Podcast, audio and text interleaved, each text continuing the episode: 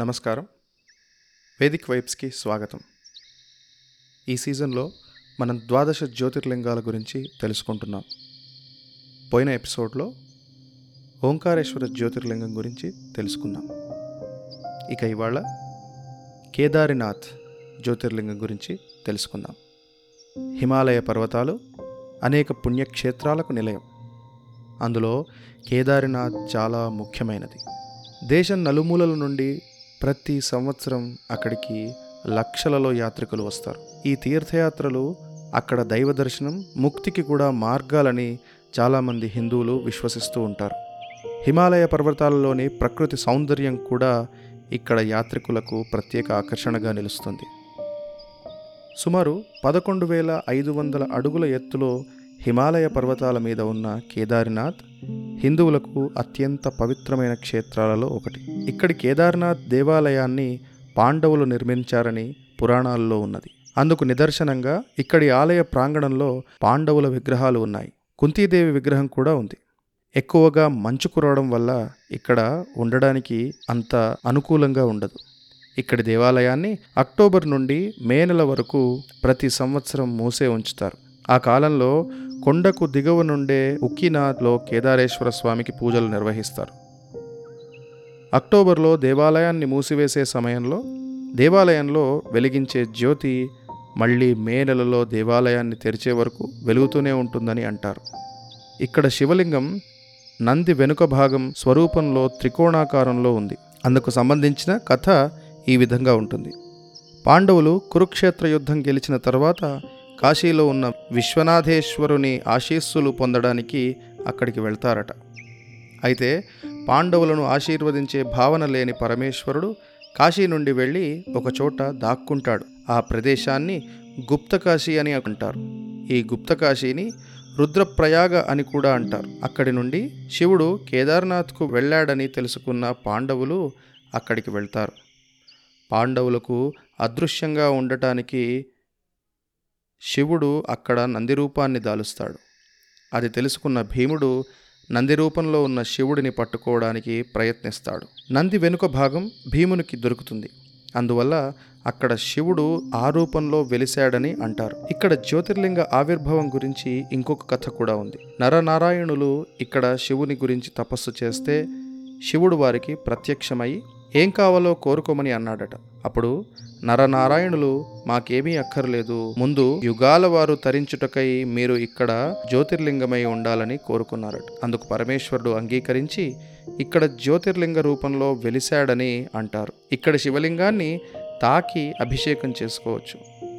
లింగానికి నెయ్యి రాసి అభిషేకం చేస్తారు. తెల్లవారుజామున ఐదు గంటలకు జరిగే అభిషేకం ఇక్కడ చాలా ప్రత్యేకమైనది. ఇక్కడ హిమాలయ పర్వతాలు మంచుతో కప్పబడినప్పుడు ఉదయం వెండికొండలాగా కనిపిస్తాయి. కైలాసం అంటే ఇదేనేమో అని అనిపిస్తుంది. ఇక్కడ ప్రవహిస్తున్న మందాకిని నది పర్వతాలు ప్రకృతి సౌందర్యానికి నిదర్శనాలు. దేశంలోని ముఖ్యమైన ఆధ్యాత్మిక కేంద్రాలలో కేదార్నాథ్ ఒకటి. ఇప్పటికీ ఇక్కడ అనేక వందల సంవత్సరాల నుండి తపస్సు చేస్తున్న ఋషులు ఉన్నారు అని కూడా అంటారు. కేదార్నాథ్ దేవాలయం పక్కనే ఆదిశంకరాచార్యుల సమాధి కూడా ఉంటుంది. కేరళలోని కలాడిలో జన్మించి దేశం నలుమూలల కాలినడకన ముప్పై రెండు సంవత్సరాల వయస్సు లోపలే పర్యటించిన శంకరాచార్యులు ఇక్కడే పరమపదించారు. ఆయన సమాధి ఇక్కడే ఉంది. పాండు మహారాజు ఇక్కడే మరణించాడట. ఆ స్థలాన్ని పాండుకేశ్వర్ అని అంటారు. కేదార్నాథ్లో మరణిస్తే పునర్జన్మ ఉండదు అని ప్రతీతి. పాండవ సోదరులలో ధర్మరాజు తప్ప మిగతా నలుగురు ఇక్కడి నుండే స్వర్గానికి వెళ్ళారని అంటారు. వారు స్వర్గానికి వెళ్ళిన ప్రదేశాన్ని స్వర్గారోహిణి అని కూడా అంటారు. కేదార్నాథ్ ఢిల్లీ నుండి సుమారు ఐదు వందల కిలోమీటర్లు ఉంటుంది. ఢిల్లీ నుండి అక్కడికి అనేక ప్రత్యేక టూరిస్టు బస్సులు ఉన్నాయి. హిమాలయ పర్వతాల మీద ప్రయాణం చేయాల్సి వస్తుంది. పర్వతం మీద ప్రయాణం చాలా భయంకరంగా ఉంటుంది.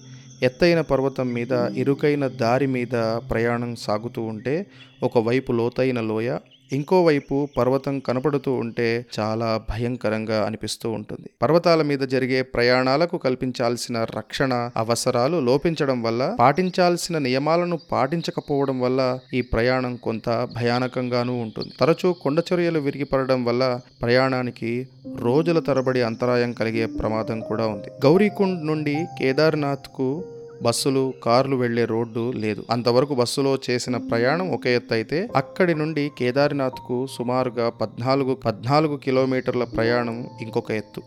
పద్నాలుగు కిలోమీటర్ల దూర ప్రయాణానికి మూడు మార్గాలు ఉన్నాయి అవి ఒకటి కాలినడక రెండు గుర్రం మీద వెళ్ళడం మూడవది డోలీలో వెళ్ళడం.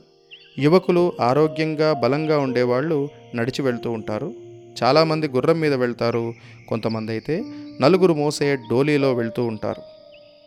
గుర్రం మీద ప్రయాణం చాలా ఆందోళన అలసటతో కూడుకొని ఉన్నది. పక్కన ఎత్తైన పర్వతం లోతైన లోయలు చూస్తూ గుర్రం మీద ప్రయాణం చేస్తూ ఉంటే నిమిష నిమిషం ఇంకా ఎంత దూరం అనే ఆందోళన కలుగుతూ ఉంది.